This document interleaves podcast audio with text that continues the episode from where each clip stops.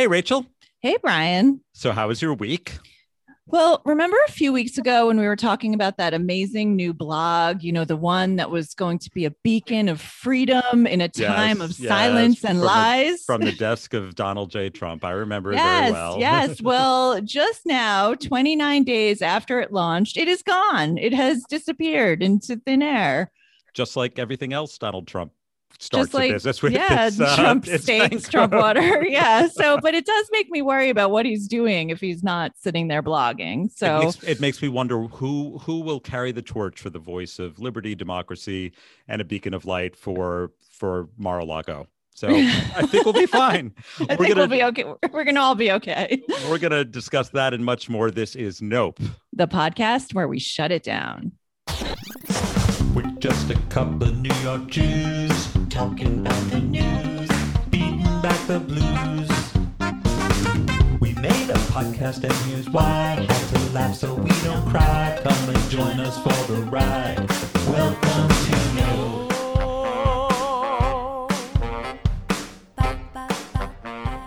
Okay, before we get started in this week's podcast, we have a couple of public service announcements. Rachel and I have made the bold, courageous decision that for our own sanity over the course of the summer, we are going to be releasing a podcast every other week. We've gone 168 episodes, doing it virtually every week. Um, and we just decided to do a little self care. And uh, Yes. maybe maybe the podcast will be a little better when we don't have to rush one out every single week. It'll be an interesting experiment. We'll see. Yes, but fear not, it is not out of lack of dedication to the podcast or to you, our listeners. We are as committed as ever. Uh, we just need to take it easy on ourselves. And to that end, the second announcement is that with the next episode in two weeks, we're going to be starting again our summer music series, in which we pick out the worst slash most intriguing music videos of the last 30 years and for an audio medium we actually describe them for you literally and visually um, and usually it comes out uh, pretty fun and it's just Yeah. my pet project as a way to go revisit the music videos of the 80s which are the ones i love um, so rachel we have a very Yes. special guest would you we like to introduce We have a introduce him? very special guest this week, Stephen Rogers, a retired professor of management from Harvard Business School, who has a truly excellent new book out called A Letter to My White Friends and Colleagues What You Can Do Right Now to Help the Black Community. If you're wondering what to do, this book has the answers. And we're going to be talking about the book toward the end of the podcast. But for now, Steve will hopefully participate in all the nopes. Welcome, Steve, to Nope. Rachel, good evening. Rachel, thank you very much for having me. And Brian, uh, thank you for having me as well. Thank you. you You're bet so Now, welcome. It- I know, I know that as a professor, you have a lot of gravitas. And I know that from this book, you have a lot of weighty thoughts about Mhm. everything, but feel free to get a little silly with us because uh, we that's what we thrive on. So I'll uh, try. we'll do this. We'll do the serious stuff at the end. Okay. Rachel, how, you know, for real, how's your week been? I noticed you're in Long Island City there. I see the picture in the Yes. background that I recognize. Um, can you hear the the sound of silence? Uh, ironically, no, I don't, but that, that's the right answer. I answer. am alone for the first time in over a year. I am going away for a girls' weekend with some friends this weekend, and AJ has off from school tomorrow. So he and Josh went to Long Island about I don't know half an hour ago, and I am here by myself. And this is quite thrilling. Um, the first thing I did was make a Manhattan to get into the spirit of the podcast, and I'm sure I'll be missing them later, but for for the moment, I am quite happy and living my best life. So Wonderful. yeah. Mazel Yeah. tov. How That's fantastic. yeah. So um if you're listening if you're listening to me now, which by definition you are, you might hear that my voice sounds a little bit different. The recording is a little different. That's because I'm recording from my office tonight. Um, and the reason for that is that the efforts to deplatform me, which I've been discuss- discussing incessantly over the last few weeks, have now gone nuclear. They have finally reached DEFCON one or five or whichever the worst, worst one is. So you remember, first they came and and took me off of social media, and then they they confiscated all of my cables to connect one thing to another, and now they have put me in total solitary confinement and cut off the internet to my house. who is who is Oh, they? I know. who is If you, if you know, please tell me because for the life of me, I can't know. So, so for the last like month or two, our internet has been flickering, going on and off, and it's been getting worse and worse. And it seems to happen in the late morning when most of the time I'm on Zoom doing important phone calls. And you can't be like interviewing someone for a job and then it flickers off and then it gets disconnected. It's no, it's unacceptable. Yeah. So finally, Doug and I, we called Spectrum, the internet provider where we are, um, and they finally came out and they said, well, it's not in your building, it's on the block. So then they had to send another crew out to look at the block. They went to the block, they found the place, and they said, "Oh yeah, we found the switch. the The volume is is not turned up high enough.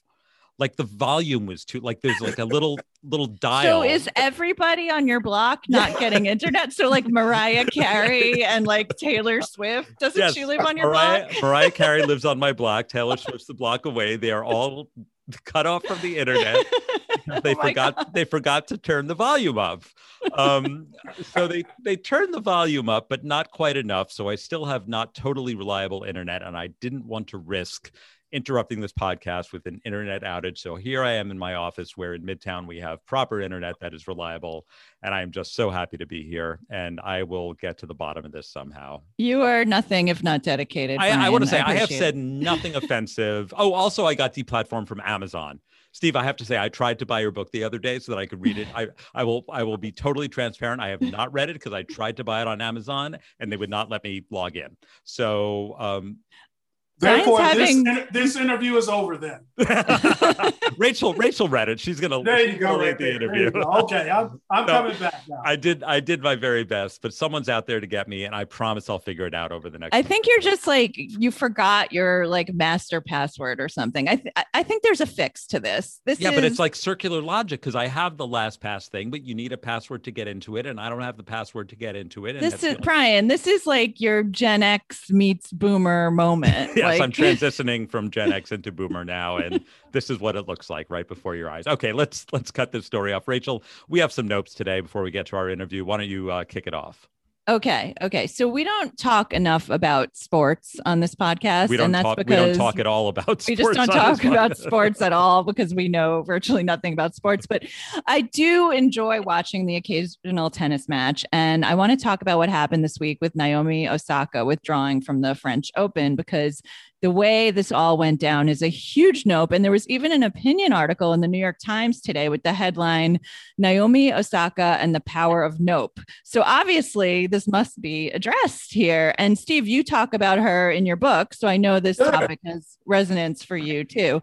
Um, so naomi osaka is 23 years old. Um, for anyone who's been living under a rock she's the you know one of the best tennis players in the history of the game the highest paid female athlete in the world and the person people really do tune into the french open to watch but she wound up withdrawing from the French Open this week because she didn't want to participate in press conferences. And to explain this to her fans and why she was doing it, she released a statement on Twitter saying, The truth is that I've suffered long bouts of depression since the US Open in two- 2018, and I have a really hard time coping with that. Anyone that knows me knows I'm introverted. I'm not a natural public speaker, and I get huge waves of anxiety before I speak to the world's media. Okay, this is very relatable the past year has been a lot, even for regular people who are not famous athletes. I too have depression and anxiety. I cannot even imagine the pressure of these tournaments in the middle of a pandemic.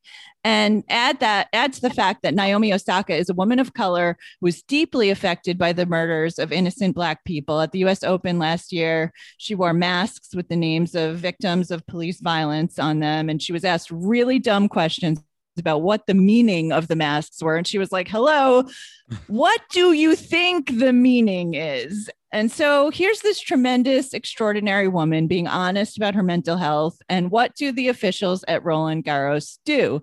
They say it is unacceptable and a phenomenal error that she's not doing press. She gets fined $15,000, which she's like, whatever, I don't care. Like, you know, she's has so much money. And then the officials were saying that there could be further sanctions, including suspension, if she didn't agree to do these interviews. So she's like, forget it, I'm out. Out. And then to top it off, the head of the French Tennis Federation, this idiot named Gilles Moretton, calls a press conference after Naomi withdraws and says he's sorry and sad for Naomi Osaka and that he's looking forward to having her back at the tournament next year. And then he leaves the podium without taking any questions from journalists. So you call a press conference to announce that a player is withdrawing because she won't do press conferences, and then you don't do press at the press conference to announce it. Um, So- what's amazing, what's amazing to me is that somehow, like the greatest draw. I mean, these tennis. The only reason people are interested in tennis is less the game and more the players. They're especially tennis has these big outsized personalities. It's the heroes. It's like the Williams sisters and like her that like really draw people in and make it a human drama. And if you screw those people, you're screwing the whole game. And if they can't see that, that like if if the concept of doing a press conference is more important than being Than one of playing the the most excellent, game. well, being one of the most outstanding athletes in the history of the game, then what does that say about the game? I mean, it, it's yeah. it's it's ridiculous. I'm a journalist and I'm a consumer of sports profiles and I can't get enough of all this information. And obviously I love it when athletes do press, but this is ridiculous. Like especially this year in the middle of a pandemic, we need to focus on everybody's mental health. Athletes are human beings. They are under tremendous stress. And how hard is this to understand? I, I do not get it. I cannot get my head around And it. I'll go one further. this is going to be a controversial opinion. I prefer sometimes with certain athletes when they don't speak. Right? like just shut up because sometimes they say very stupid things uh, or or they have nothing to say like they say like why did you win this game and you say well we just played better than the other team well of Well- course like they're not they're just living in the moment playing the game. That's what they do. And sometimes you find it's disappointing because the athletes like they can't describe it. It's like it, def- it their movements their their grace their playing defies all logic and description and they can't even find the words for it. So it doesn't even matter. The game speaks for itself I agree. Uh, Steve, what was the reference to uh, Naomi in the in the book? What in what context did you bring her up? Um, I literally cited her as being what I call a race woman. And a race woman is a person who is interested in the uplifting of the Black community. And so I cited her in the activities that um, Rachel pointed out earlier uh, that she did last year with wearing the mask, recognizing uh, the people who had been uh, murdered by the police, that this was an act of courage on her part and an act showing explicit support to the Black community. And I applauded her for it. Look, and I don't, I, I don't doubt that that was some part, you know, conscious or or subconscious, as to why she wasn't in good favor. Like, I wonder if there were other people who had come forward with depression and things like that and withdrawn from the public eye a little bit. I wonder if they would have been treated the same way if she hadn't taken a courageous action like that. I mean, I, I don't know. I'm not in their heads, so uh, it, it just raises an eyebrow. it's to me. possible it's it's certainly possible i Yeah. mean yeah. So i mean i guess there's nothing to say other than no- nope to the french open nope to gilles morton and yup to naomi osaka for telling it like it is. I i really just hope this changes the conversation around this ridiculous requirement that athletes do press. They shouldn't do it if they don't want to do it. That's all there is to say. Like i i don't i don't get it it, do, it doesn't make any sense Okay, Um, Gilles. no. Morton. I just want to say his game name again. Gilles Morton. Is that his name? gilles morton Moretton. nope to you. Nope, Nope, to, you. you. Okay, really. I'm Get gonna- it together, Gilles. I'm going to change the mood of outrage a little bit here, um, but I'm going to stay international. France is international, and people don't always think of Canada as international, but it is. Um, and they speak French there, so some, some some of them do some. Um, and uh, i'm going to tell a quick story here about a man named will amos who is a member of the canadian parliament from the liberal party which is the ruling party of justin trudeau. And in april he was participating in a zoom parliamentary call and the series of events here is a little unclear but he he came back from a run and stripped down naked and was visible on the camera and it was being televised live and public like on c-span um, so so the so not only did other members of the parliament see him, but the, the entire Canadian public saw should they his tune member in. Okay. yes exactly yes and so there there is a little question there about like what was the sequence there like did the meeting already start and he was late and he ran in like from his run and stripped down thinking he would change in time or was he like just came from a run started the meeting thought he'd change and then get back dressed again i like that is very confusing but he apologized for that and said it was an honest mistake that won't happen again Could happen uh, to Oh. anybody. Who among us has Okay. not?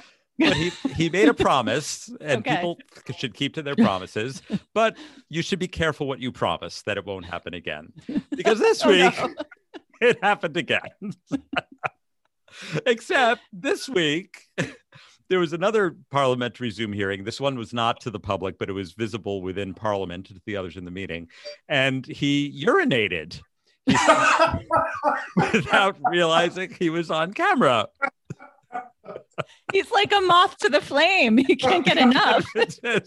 And that too raises more questions than it answers. Like, did he carry the laptop with him into the bathroom? Was it off camera? Was it just the sound? Because who was it? Didn't Anthony Kennedy flush the toilet during a Supreme Court hearing? Yes. Right. Yes. But this uh, there, there was a visual to this, so I guess maybe the the bathroom was visible in the background or something. Okay, so, so no, it was Breyer. It wasn't. It Oh, was it's Breyer. very Sorry. important. Corre- Correction. it didn't drive Kennedy to re- to retire. It's. Okay. Breyer's still there. Um, so it was visible to the other MPs. So that was a bridge too far.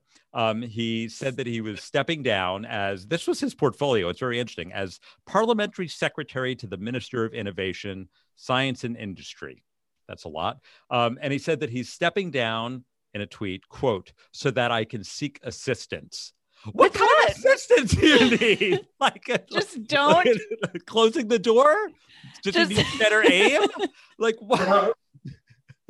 Just don't be naked in front of Canadian Parliament. That's the rule. Just don't. It's pretty basic. It's don't they teach you that in orientation? Like I had dinner with a congressperson last night, and he was talking about they go through orientation where they teach you all the stuff you know. Didn't they? They should teach that in the Canadian Parliament initiation. Don't pee. Take keep your clothes on. Don't pee. Hold hold it in. You can hold it in for Hold it in for the meeting, for the duration of the meeting. Yes. Now the the picture, I guess the the picture of the first incident where he was totally nude, uh, leak was published and it was all over social media. And Canada's criminal law prohibits publishing, distributing, or making available images, quote, of an intimate nature of a person knowing that the person depicted in the image did not give their consent. And it came out, they figured out who took the picture, which is a whole other story. Huh. Named, uh, I was going to say named Gilles Mortien, but his name is Sébastien Lemire, who's a member of Bloc Québécois. Uh, Celine Dion. Celine Dion.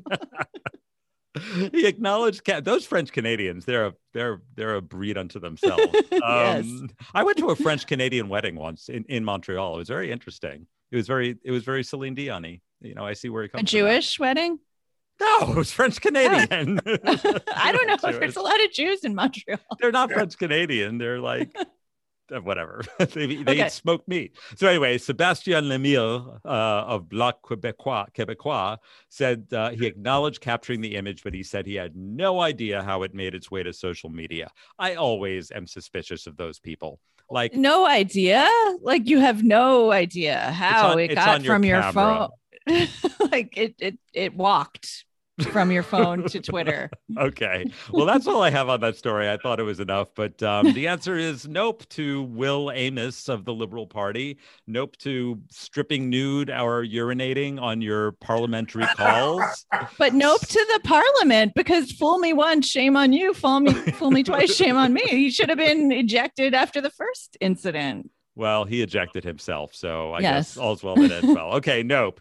Um, I have a couple more here. This is uh, I'm calling it the the beach bod package.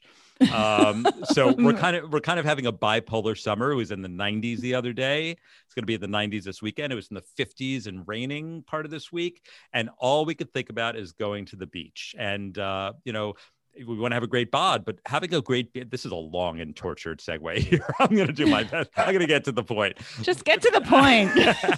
having a good beach bod means different things to different people. So remember a few years ago there was hot girl summer and then there's hot boy summer. And now I'm proud to announce that we are about to embark upon thigh guy summer. Like your I got. Oh, okay. right. Okay. And this was this was triggered by the uh, actor Milo Ventimiglia, who's now on This Is Us and previously on The Gilmore Girls, right? And there was a paparazzi shot of him leaving the gym um, in shorts, but they were kind of like short shorts. And Vox did a long, thick piece about this. So I'm going to quote this because it's priceless. He said, they said that uh, Ventimiglia had thighs the size of rotisserie chickens. His, his, his, his lack of inseam length turned his flying leg buttresses into something that felt even more dangerous because we aren't because we aren't used to seeing men's thighs in their full top to bottom, hip to kneecap glory. Um, and so it became not just about the thighs, but now the shorter shorts, like that were popular in the 70s, like the Bruce like Jenner. the Daisy Dukes. Yeah, and- yeah, from the 70s, like the Olympic running shorts, uh, jogger shorts. In fact, the New York Post called the, the big thigh and shorts combo dangerous. And nobody knows fashion danger like the New York Post. That's so, of course, then dangerous how? Like in in it's da- dangerously sexy. okay. um, drives people into Frenzies. wild, wild- into a frenzy, the vapors. Um, so then, of course, social media goes wild also, and it turns out it's not just Milo. Uh, Winston Duke, who's the star of Us and and it was in Black Panther, uh, has great thighs. K-pop star Wonho, who I didn't know, Detroit Red Wings uh, star Dylan Larkin has what they call hockey butt and thighs, and Orlando Bloom. Um, and it's trickling through the economy now through the personal trainer economy there's this guy bobby mcmullen who's a personal trainer in dc he says that fellow gym slackers uh, f- fellow gym goers can spot a slacker because they're quote wearing sweats wearing sweats to the gym was a scandal because their presence implied that there might be something they're neg- that they're hiding a neglected Uh-huh. a neglected bottom half he said legs are probably my my top inbound requests for private sessions and on-demand videos. Oh, you know We- what's going on? Zoom meetings are ending and people are showing their bottom halves and they want to show their thighs. Maybe the maybe Will Amos really was just trying to show his thighs, but he wound up accidentally peeing in the process. He got overly excited. right, right. He said we've even tailored our live Zoom classes to have ass and legs in the title so people know what they can expect. Okay. So it's just good marketing. Um, and so the sale correspondingly to the to the workouts, the sale of five inch inseams shorts are growing too. And if you see them, they're clearly too short. Those are not the They- shorts that, that is really short. every day. Wow. You know And- what scares me? Like, you know, when Thom Browne, the, the fashion designer, was making those little pants for men with like the little Yeah. ankle showing. Yeah. And like men didn't wear those pants, but it sort of pushed every other designer to go a little bit shorter. Right. And now that's going to happen with these shorts. And every guy is going to start wearing shorter than normal well, shorts. I have I have evidence to back that up because we are nothing if not data driven here on Nope.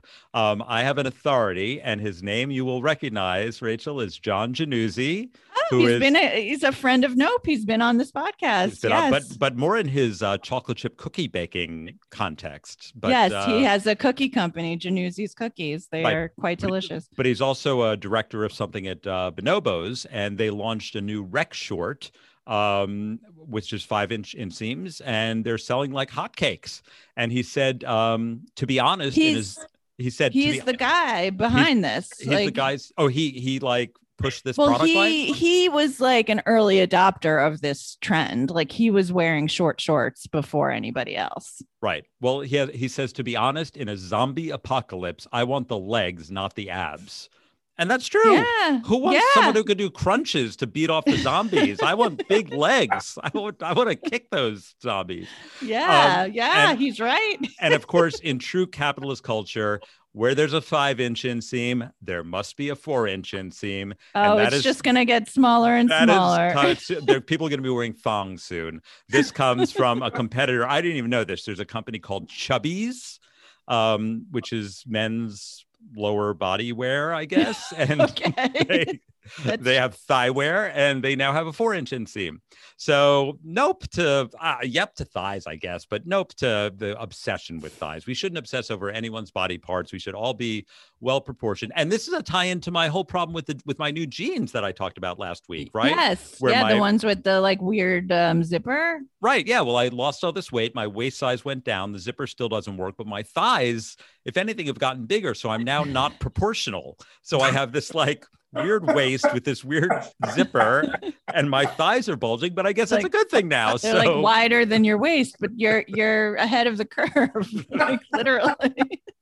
anyway, nope to the whole trend. I don't want it. I have one more beach spot item, and this is one of our classic items where the headline says it all. Here's the headline. This is from Newsweek, which I guess is still a thing. Um, woman's terrifying gym workout leaves people asking where her organs went. Um, okay. Now, as I said earlier, podcast is not a visual medium, but I will try to describe the video that is being referenced. This is a woman named Noelle Leva. This was a TikTok video that got 12 million views. It's a 14 second clip. That's like more views than the Oscars. Almost. It's actually that's true. well, when I describe it, you'll you'll go watch two and you'll add plus one to the to the viewer total. okay. So it's a clip. It's of this very fit, blonde, attractive uh, blonde woman. She's wearing a two-piece like workout thing with a sports bra. She's right in front of the camera, sets it up. She backs away from the camera, and she says, "Okay, so I'm going to show you guys something. Let me know what you guys think." And it's hard for me, even as I do wordsmithing like this as part of my job. I, it's hard to describe what I saw with mine own eyes. Um, simultaneously, her rib cage seems to inflate while her stomach kind of caves in on itself such She that just sucked in her stomach. Like but like imagine that to the point where it's like her entire like middle section is an inch thick as opposed to her ribs and backbone which are like a foot across. Um and indeed it looks like there is no room for her organs. And there's two guys on her side. They go what? Whoa gnarly. I didn't know people st- still said gnarly. And one guy like pokes his finger in between her like rib cage to make sure that it's not like an optical illusion or something like a hologram but Uh-huh. it's it's truly a, a vacant area.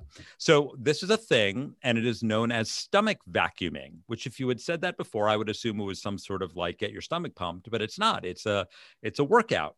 Um and the the main controversy on social media is is not about whether this is a good or a bad thing but where her which organs were disappeared in the process. It's clear that things went somewhere. So people are like was it her lungs that went away? Was it her liver her kidneys? Like where did the things go? Did they come back when she exhaled? Um so it turns out that this is a real thing that people do. There's this fitness company called Tena, T E N A, that writes stomach vacuum is a weightless exercise you can perform to improve the strength of your core and your pelvic floor. The vacuum works the transverse abdominis, the layer of muscle behind that six pack you're hiding. As you build this muscle, you'll gaining more postural support. In addition, the newly added strength will assist in pulling in your internal organs and giving this you a slimmer nonsense. waistline. This is the stupidest thing I've ever heard. Wait, so it says that it, it helps you pull in your organs and give you a slimmer waistline, but I that mean, I- that you do hold that position, that you hold that position, which you will not. No. So I searched the web because we do our research here, and there are hundreds of images and videos about this. There's I found an eight-minute instructional video. I found an article in Cosmo that has step-by-step instructions, and they tell you to practice daily, and you'll be able to do a little of Hey. it in in a few weeks. And okay. If you're doing stomach vacuuming, just look inward, literally. Think about your choices. start with the man in the mirror. Ask, Yes. ask them to change their ways because this is not a good use of your is time. not a good use. This is not a good way There are plenty of other things you could be doing. Yes. Right, and and they say it's good for a slimmer waistline. Like, but is it only slimmer when you're doing the sucking in? And are you supposed to like suck in and keep it there? Because it's not attractive. I'll tell you. Just Google it. It is not attractive. okay. So the, nope to stomach vacuuming. Nope This to is- stomach. No, take the time you were going to vacuum your stomach and and read read this wonderful book by go, right Steve. Rogers. They're not, they're, not, they're not mutually exclusive. You can read while vacuuming. No, let- let- let's let's segue from that. Yeah, there we go. There we let's go. segue. Enough silliness. Rachel, over to Okay. you. Yes. So, Steve, I'm very excited to talk to you about your book, A Letter to My White Friends and Colleagues. Um, it's so powerful, so fascinating. I loved how you got right into it with your experience at Harvard Business School, why you left in the first chapter, which answers the question, Who am I? And why should you trust my advice? And by the end, you're like, Oh, okay, I, I do trust this Okay, person's good. advice. So tell us about that. You know, I, I found some of the data you cited um, really upsetting.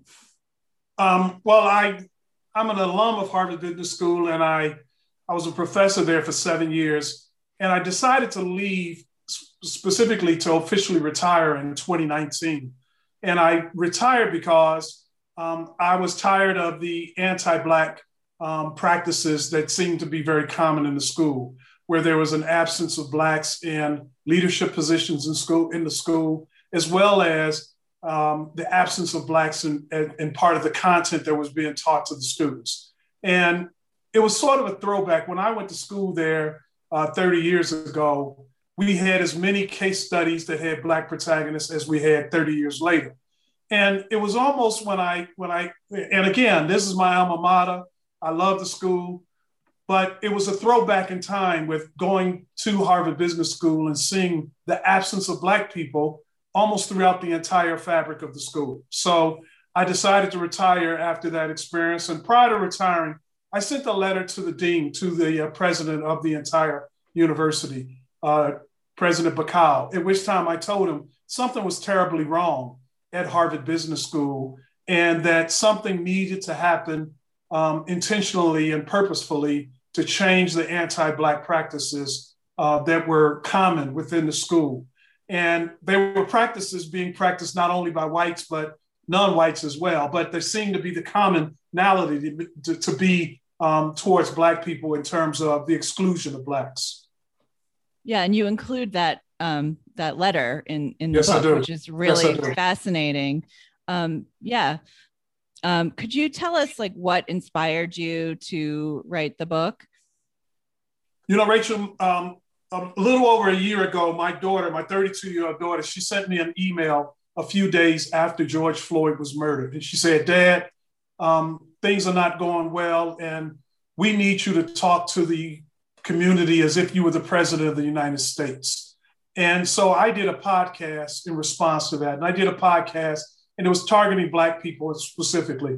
Um, and I recommended they do four things. One is I said to take care of themselves. That goes to what Brian was talking about earlier about um, um, the, the tennis player um, who decided to take care of herself in terms of mental health. Uh, but I told people to take care of themselves relative to the pandemic. Number two, I told them to continue marching because they were justified in what they were doing. A man had been murdered, and marching was appropriate for the circumstances, and the protest and unrest was appropriate. Number three is I told them to go through the grieving process. Don't let somebody tell them not to grieve. And then finally, I said, help white people help the Black community because many people were be. I heard that many people were uh, being annoyed and exasperated by the white friends reaching out to them and saying, "How can I help?" And they would be so uh, annoyed. They would say, "Don't ask me. I didn't create this problem. You created this problem." And so I thought that that was a teachable moment that we could not let get past us. And it reminded me of when Malcolm X was giving speeches throughout the country at universities, and a young white woman, after he gave one of his speech, said to him, "Malcolm X, how can I help?" And he said, "She said, what can I do?" And he said, "Nothing." And he walked away from her. Mm. And he later said he always regretted it because she could have helped him help the Black community. So that was the spirit in which I did, wrote my book to uh, a targeted white audience, saying specifically, this is how you can help the Black community. No longer do you have to um, be frustrated with your inability to come up with tangible ideas. Here are four tangible things that you can do that would have an immediate positive impact on the Black community. Yeah. Great. Well, you you give a lot of background in the book about the wealth gap that exists between blacks and whites in America. Could you talk about that a bit and what caused it?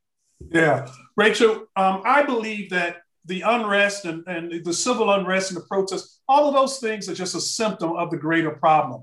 And the great the greater problem is the wealth disparity between blacks and whites. I believe that 50% of the problems between blacks and whites, more than 50% of it has to do with that wealth disparity. Where in America, uh, the average white family has a net worth of over $170,000 compared to 17,000 for the average black family. The average black family, 35% of the black community has zero net worth. And what I say is that the that came because America, in essence, the federal government and state governments, they subsidized very intentionally wealth creation for whites. They literally put a program in place in the form of 246 years of slavery, which was government sanctioned socialist program, if you will, where they where they was intentionally done to enrich whites while it was intentionally done to impoverish blacks. And that whole theme of enriching whites while intentionally impoverishing blacks continued even after slavery, with 60 years of black codes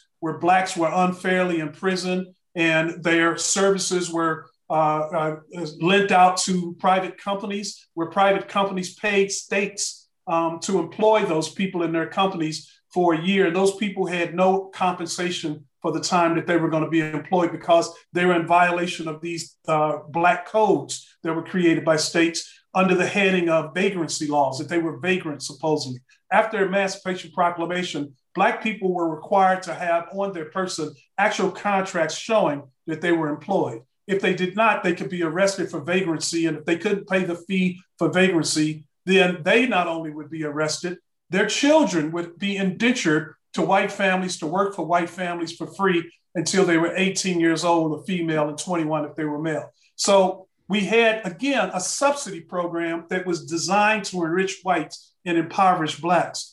Over some states had over 90% of their budget came from this convict leasing, the money that they earned from leasing out convicts. And then that was followed by 40 years of redlining, where the federal government created a middle class by intentionally saying, we want to create a suburb and create suburbs throughout America following the Second World War. Um, there was no middle class for the most part. There was no such thing, for example, as a 30 year mortgage. Right. That was five- so interesting in your book. Yeah. That was, yeah.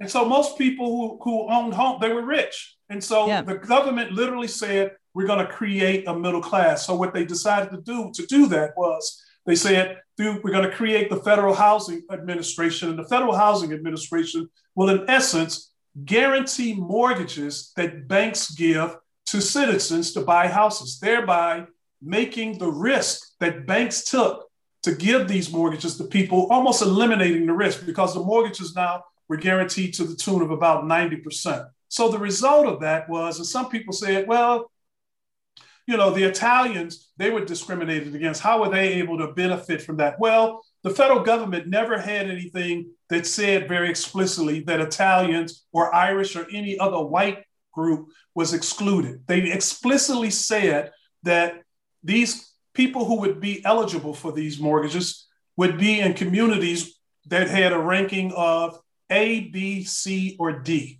A being a community theoretically that had no kind of risk, D being a community where there was chock full of risk. And risk was basically synonymous with what they use the term Negro. So any community that was in a D, um, D that had a D ranking, that a red line was drawn around that community by the federal government saying, we will not guarantee mortgages for people who live in those communities or want to buy houses in those communities outside.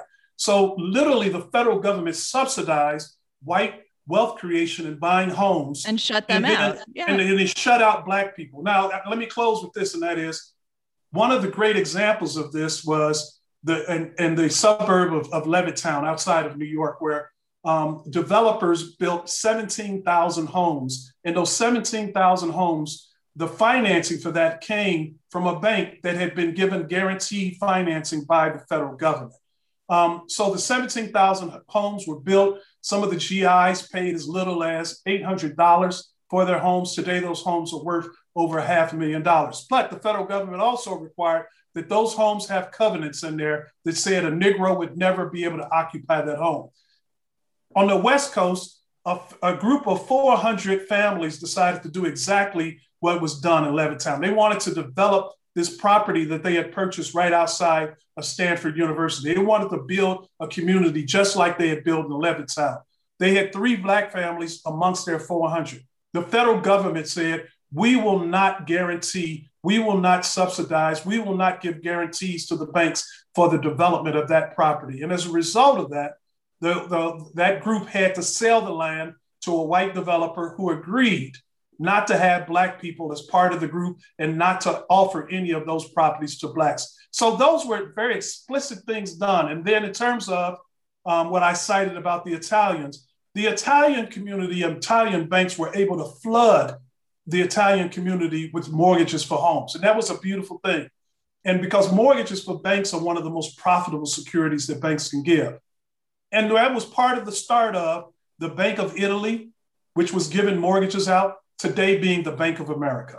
Mm-hmm. No black bank was ever able to experience that because the federal government would never guarantee mortgages issued by black banks to black consumers. So, right, so it would be the, higher risk. Yeah. Higher risk, so they wouldn't take the risk. So what we see are three incidents of enrichment on the part of the federal government enriching whites while they explicitly said we're not going to give anything to blacks and actually sought to put blacks almost in bankruptcy. So I say today, the, the, the financial condition of black people is exactly what the government always wanted it to be. Right. That's what led up to this. And, you know, I guess that leads into the, the, your case for reparations. And I have to say, like, you know, I, I've read about this before and I totally agree with you. And inspired by your book, I, I wrote a letter to my representatives um, based on the you. template you provided. And, you know, it, it was really this week especially poignant to make this request on the 100th anniversary of the Tulsa massacre, go. which,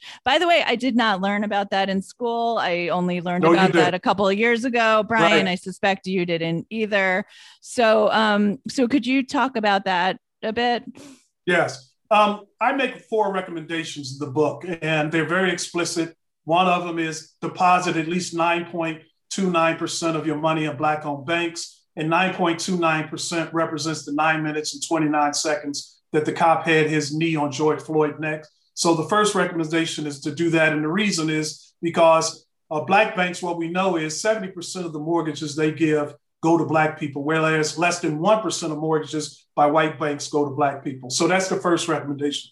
The second recommendation is to spend at least 9.29% of your annual budget with Black businesses, Black owned businesses, because Black owned businesses are the largest employers of Black people in the country. So when you spend your money, you're helping to employ Black people and improve our communities. The third thing I ask is that you make at least a donation of 9.29% of your annual philanthropic donations to historically Black colleges and universities. These are schools that date back to the 1850s. They were created because Black people were barred from matriculating at predominantly white schools, despite the fact we were taxpayers. And these schools desperately need money. The average endowment is only $12 million. And they've been doing a phenomenal job of producing uh, great leaders like Kamala Harris, the vice president, as well as, for example, 80% of all the ju- black judges in America come from come from an HBCU. Um, and then finally, I recommend that you support um, reparations to blacks who are descendants of uh, black people who were enslaved. And the reason is because America's never done anything in the form of any kind of reparations with black people for the 246 years of enslavement that blacks worked through, which was approximately 12 generations of no transference of wealth. In contrast, that transference of wealth happened with whites. So I recommend reparations to the tune of the difference between the 170,000 that we mentioned earlier and the 17,000. Um, there's precedent for it. America actually gave checks, the federal government gave checks to 80,000 Japanese um, who were interned for three years, Japanese Americans who were interned for three years during the Second World War. They also, amazingly, they gave reparations to over 900 former slave owners um, to the tune of $300 per slave that uh, they lost as a result of emancipation. Um, and that was reparations given to slave owners. So, but Black people have never received any reparations of any kind from the federal government. The only attempt to do that was Special Order 15, where after um, uh, the, the, the, Union Army was marching through uh, Savannah, Georgia, with, uh, with, victory against the Confederate, and Black people were leaving the plantations and following the Union Army. And General William Sherman was leading the Union Army at that time, and he wrote a letter to President Lincoln saying, "All of these Negroes are following us. What should we do?" President Lincoln said, "Ask them what do they want." So he met with 20 clergymen, uh, General William Sherman, and he asked them, What do you want from the government? And the, the 20 clergymen unanimously said, We want land. So, with that, there was an agreement that the federal government was going to take 400,000 acres from the Confederacy, who they were trying for treason, and they were going to parcel it out in parcels of 40 acres per Black family at $1.25 an acre with 40% down. Um, unfortunately, President Lincoln was murdered. Um, after he was murdered, Andrew Johnson stepped in, said it's unfair to whites to give this land to Black people, and, and, and he rescinded that Special Order 15. Um, the Confederate soldiers who were to be tried for treason, and some of them were to be hanged, they were in fact pardoned, and all of their land was returned to them. And Blacks have never received anything. And to that, let me just say this there's not a one group racial or ethnic group in this country that has been more loyal to America than blacks. Uh, no other racial or ethnic group has fought more wars on behalf of America than blacks. Uh, but we've never been given anything for the things that I've cited in terms of uh, atrocities uh, by from our federal and our state government. Yep. Steve, could you recommend anywhere just to make it even more explicit about what people can do tomorrow? Is there an online resource where we could find black-owned banks uh, or black-owned yes, businesses? Because I, I, honestly, I could Google it, but I wouldn't know where to start. Super question. Now, now uh, Rachel knows this, but in my book, I have a chapter devoted to each one of the things I recommend, and in each chapter, for example, about black banks, I identify and give the names of all of the black-owned banks in the country and how to contact them, as well as the same with HBCUs. I identify all 101 HBCUs, as well as I give you direction as to how to find Black owned businesses throughout the country. And then finally, as uh, Rachel pointed out, in terms of writing a letter to your congressman or congresswoman supporting reparations, there's an actual letter template that's in the book such that you can just simply you use just that copy it. and yeah. copy that and send that to your, your congressman or congresswoman. So that's what I would recommend. Get a link to my book. Uh, there's an ebook right now uh, that one can get, but you can get everything that I've recommended. I wanted to help you find a way to implement those things as quickly as possible. Great. Well, we will be plastering that link everywhere. Uh, yeah, and Steve, we... I got to tell you, in terms of um, spending money with Black-owned businesses, I noticed that when I got your book, there was, you know, a bag of coffee beans and a yes. gift yes. card to a yeah. bookshop called the tattered cover and i was like hmm, this this seems familiar and i googled it and it was recently purchased by this guy i used to work right. with do you know kwame oh, spearman you no you know yeah. i've only met him once and after he bought the book uh, store i reached out to him they just did a virtual uh, authors um, interview with me a couple of weeks ago as well but um, okay, no, yeah, Kwame's a really good guy. He's great. I'm really yeah. happy for him. Yes. Yeah, it was awesome to to see that he did that. Um, so yeah, I got to give a shout out to the Tattered Cover Bookstore, which is where I will be buying my my books going forward. There you go. Great. There you go. Well, thank you. See, that has been priceless, and hopefully, that's been uh, a, a sufficient uh, teaser for people to dig in deeper. Yes, uh, read this book. It's amazing. It's really just so important and and so just well written and so interesting. Okay, Rachel, now- thank you very much for the endorsement. I I really appreciate the fact that you've read it and you have taken ownership of the things that have been recommended. And I think others will have the same kind of response to it. These are things that can easily be done so that if people are sincerely interested in uh, making a difference and righting a wrong, these are things that they could do. Yeah, it's things you can do today. I mean, there's a there's one of the black owned banks that's right here in Long Island City where I live. So I there will transfer a portion of my savings to that bank. All and right. it's no risk, as we well know. The federal government guarantees yeah. up to two hundred fifty thousand dollars. So putting yeah. that money in the it's, bank is no risk. And I ask people to please put the money in and let it stay in a savings account uh, for three to five years so that that bank can get the benefit of what's called the money multiplier, where they can lend out money to the community. And most black banks can't do that at, at a high rate because most of their depositors are poor black people. And what do people who are um, low income do if they have money in a bank account? First of all, they put very small sums in. Then secondly, and then they withdraw they take- it. Yeah. they withdraw it, you know, uh, rapidly. So we Yeah. need money to go into banks and stay there. And let me just say this in closing: everything that I've recommended, I have done, and it's a part of my life as well. Yeah. Great. And yes, you can Okay. tell when you read the book. Yeah. So Okay, thank you. We need to uh, go into the very last segment of the podcast, which is the ups. These are the little rays of light, the little beacons of hope that gave us hope through this terrible week. Rachel, what is yours? my up goes to Steve. Um, you Uh, and this wonderful book. Thank you for writing it. It was really um, a beacon of light this week Thank for you. me.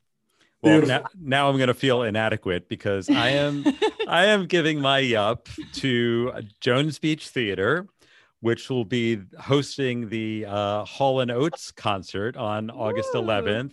Rachel, to which I am taking you as my guest at my Oh, treat cool. as your Ooh, as I'm your so birth as your birthday present. Oh, my birthday, which uh, Brian forgot my birthday like six months ago, but it's okay. All is forgiven. All is forgiven. They're good seats too. I got, I got I'm the good right seats. there. There you go. okay. And can, can I give you my beacon of hope? Oh, oh yes, Yes, please, of course. Yes, you're yup.